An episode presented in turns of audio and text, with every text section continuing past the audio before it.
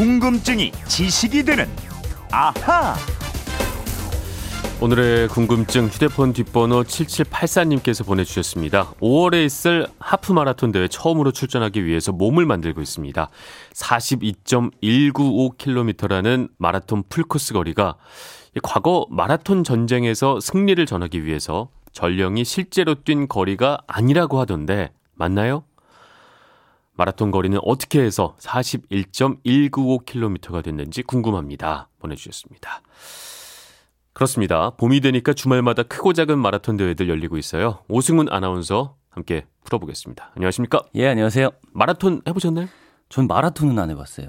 제가 단거리용이라 아. 장거리는 좀 지구력이 약해서 안 네. 됩니다. 그 학창 시절에 단거리 선수였다면서요? 아 초등학교 때요. 초등학교 때. 소년체전 출신입니다. 어, 소년체전. 기록이 몇, 몇이나 나왔어요? 그때는 기록이 아마 14초 얼마 나왔는데 네. 성인이 돼가지고는 12초 1까지 나와. 12초 1이요? 네. 이 무서운 사람이네. 전종원 아나운서는 어때요? 마라톤 뛰어보셨어요? 아니요. 기록은 뭐 한 16초? 그만하시죠. 네. 마라톤. 네, 네. 마라톤. 우리나라가 한때 세계를 주름 잡지 않았습니까? 그렇습니다. 1936년 네. 베를린 올림픽에서 우리 손기정 선수가 우승한 건 뭐 잘 아시는 일일 거고요. 그 이후로도 우리 선수들이 세계 마라톤에서 두각을 나타냈습니다. 네. 특히 1950년 4월 12일 바로 오늘인데요. 보스턴 마라톤에서 우리나라 마라토너들이 1등부터 3등까지 다 차지한 날입니다. 와, 1950년이면 6.25 직전일 텐데, 그죠? 네. 1등부터 3등을 다 한 거예요, 저희가. 네, 맞습니다. 와. 1등이 함기용, 2등이 송기륜, 3등이 최윤칠 이 선수들이었는데요. 네. 이보다 3년 전에는 그러니까 1947년 4월이죠. 역시 보스턴 마라톤에 출전한 서윤복 선수도 당시 세계 최고 기록인 2시간 25분 39초로 우승을 했습니다. 네. 그러니까 세계 4대 마라톤 대회 중에 하나인 이 보스턴 마라톤에서 첫 번째 동양인 우승자였거든요. 어. 그리고 3년 후에 우승을 또 거둔 거고 한참 지나서 1994년 이봉주 선수가 다시 이 보스턴 마라톤에서 우승을 했죠. 그렇죠. 또 몬주익의 영웅, 우리 황영조 선수도 빼놓을 수가 없고 말이죠. 네. 근데 이런 마라톤이란 이름이 그리스 지역 이름인 걸로 알고 있는데 맞나요? 예, 그리스 아테네에서 북동쪽 약 30km 떨어진 지역 이름입니다. 네. 이곳에서 기원전 490년에 페르시아군이랑 아테네군 사이에 전투가 있었는데요. 네. 많은 분들이 아마 이 전투에서 승리했을 때 아테네 전령이 승전보를 울리기 위해서 약 40km를 달린 게 마라톤의 기원이다 이렇게 알고 계실 거예요. 어릴 때 책들 보면 대부분 네. 명료하게 기억이 나요. 사파와 함께 음. 이래서 마라톤이 40몇 킬로였다.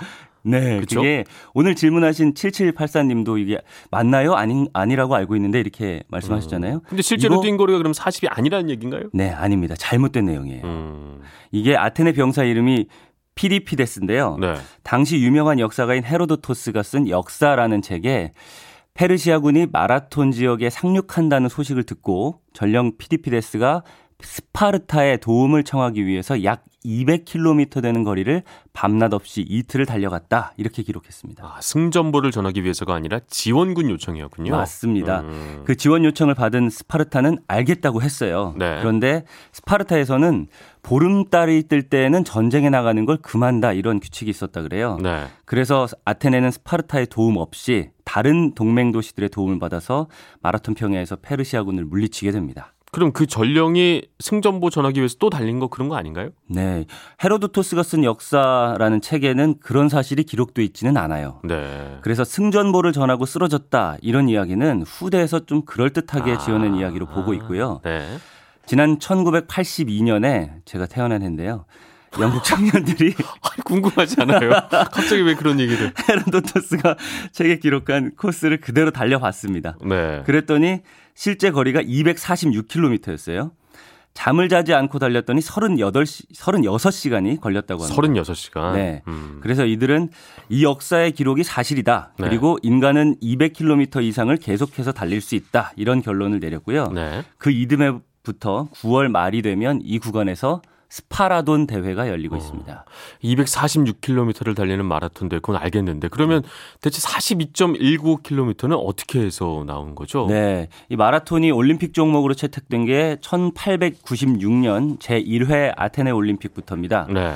당시 마라톤은 마라톤 옛 전쟁터의 기념묘지에서부터 아테네 경기장까지 달렸는데요. 네. 이 코스가 약 40km였어요. 음. 그래서 이후 대회부터는 40km를 달렸는데 대회마다 약간의 오차는 있었습니다. 근데 42.19km는 40km보다 2km 가까이 더 긴 건데 네. 약간의 오차라고 하기에는 너무 긴 거 아닌가요? 네, 길죠.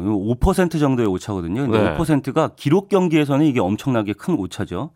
그런데 이거는 사실 오차가 아닙니다. 왜냐하면 왕실, 영국 왕실 때문에 이렇게 된 건데요. 네. 1908년 제4회 올림픽이 영국 런던에서 열렸어요. 당초의 마라톤 코스는 윈저궁 앞에서 출발해서 런던 시내 셰퍼스 부시 경기장까지 달리는 것으로 돼 있었습니다. 네. 근데 스포츠를 아주 좋아했던 당시 영국 국왕 에드워드 7세가 이렇게 얘기를 한 거예요. 나는 발코니에 서서 편하게 마라톤을 구경하고 싶으니까 출발 지점을 윈저궁 안에 있는 정원으로 바꿔라. 야. 이렇게요. 요즘 세상 기준으로 보면 정말 갑질 중에 갑질이군요. 어이없게도 그런 네. 거죠. 그래서 2.195km가 더 늘어난 거다. 네. 영국 국왕 때문에 말이죠. 주방 때문이에요. 음. 그렇게 출발지와 도착 지점이 조금씩 바뀌었고요. 그 이후 대회부터는 이 거리가 기준이 또 됐어요. 그래서 마라톤 풀코스의 레이스를 펼치게 됐습니다. 네. 그리고 하프 마라톤은 이의 절반인 21.0975km를 달리게 됐고요. 10km, 5km 등의 더 딸- 짧은 단축 마라톤도 있고 네.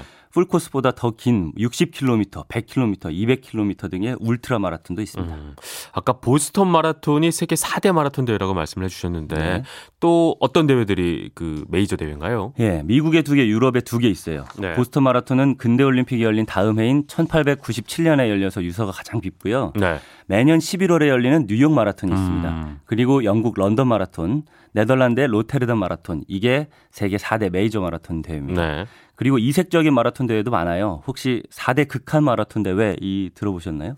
못 들어봤습니다. 네, 극한 마라톤이라면 사막을 달리는 마라톤인데요. 네.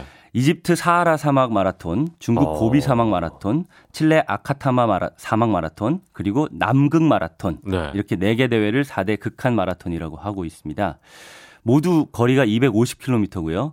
이 중에서 남극 마라톤은 이 앞에 말씀드린 세계 사막 마라톤을 완주한 사람만 참가할 수 있는 자격이 주어집니다. 아니, 상상을 해보면 사막은 사실 우리가 왜 모래사장 걷기 되게 어렵잖아요. 그렇죠. 푹푹 들어가고. 그거를 마라톤을 한다는 거예요. 네, 그래서 맞습니다. 그거를 다 완료를 해야만 넌 이제 남극을 허하노라 이렇게 되는 거예요. 그렇죠. 야, 그럼 남극 마라톤이면 빙판 위를 이렇게 달리는 거겠군요. 네, 7일 동안 250km 달리는데요. 네. 이 코스가 눈길도 있고 빙판길도 있고 바위지대, 개울 뭐 이런 것들 여러 가지 지형으로 구성된다고 합니다. 네. 특히 어, 특이한 마라톤 대회를 하나 더 말씀드리면 수직 마라톤도 있어요. 그거는 뭐 고층 빌딩 뛰어오르는 이런 건가요? 오 맞습니다. 네. 예, 한달 후에 5월 13일에 잠실에서 열린대요. 롯데월드 타워에서도 국제 수직 마라톤이 열릴 예정인데요. 네. 이 빌딩이 123층 전망대까지 모두 555m고 계단 수가 2,917계단이거든요. 네. 이 계단을 오르는데 시간이 얼마나 걸릴 것 같으세요? 2,917개 계단이요? 네. 글쎄요, 뭐 한, 한 시간은 걸리지 않을까요? 네. 지난해 4월에 열린 대회에서는 네. 선수 부문에서 1등을 차지한 마크 본 선수의 기록이 15분 44초였습니다. 15분이요? 네. 근데 이 놀랄 게 거리는 505m지만 뭐 아무리 빨리 뛰어올라도 15분 안으로는 뛸 수 없다 그래요. 그런데 네. 일반인 부분의 우승 기록이 19분 37초였다 그래요. 와, 20분 안에 뛰어낸 네. 거네요. 빠르죠. 그래서 계단 몇 층만 걸어 올라도 숨이 턱턱 막히잖아요. 그러니까요. 네. 근데 정말 빠른 기록인 것 같아요. 음. 자, 여 기에서 오늘의 앗 이런 것까지는요. 1936년에 우리 손기정 선수가 베를린 마라톤에서 우승을 한 이후에 당시 서울에서 크게 늘어난 게 있습니다. 뭐가 늘었을까요? 뭐 마라톤 붐 같은 게 일지 않았을까요? 사람들이 막 거리로 뛰어나오고 이런. 네. 뭐 그건 당연히 맞다고 해야 될 것 같아요. 네.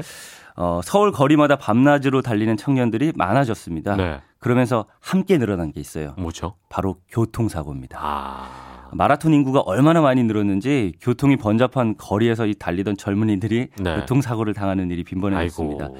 당시 경찰이요 체육계 책임자들과 협의한 끝에 종로 내거리 그리고 남대문 부근 을지로 등의 도심 구간에서는 마라톤을 금지하기로 했습니다. 와. 어, 놀랍네요, 이거. 네. 알겠습니다. 7784님도 궁금증 풀리셨을 것 같습니다. 선물 보내드리겠고요. 아, 이처럼 평소 궁금한 게 있는 분들 어떻게 하면 될까요? 네, 그건 이렇습니다. 인터넷 게시판이나 MBC 미니 아니면 휴대전화 문자 샵 8001로 보내주시면 됩니다. 문자 보내실 때는 미니는 공짜지만 휴대전화는 짧은 건 50원, 긴 거는 100원의 이용료가 있다는 거 알고 계십시오. 네, 궁금증이 지식이 되는 아하 오승훈 아나운서였습니다. 말씀 고맙습니다. 고맙습니다.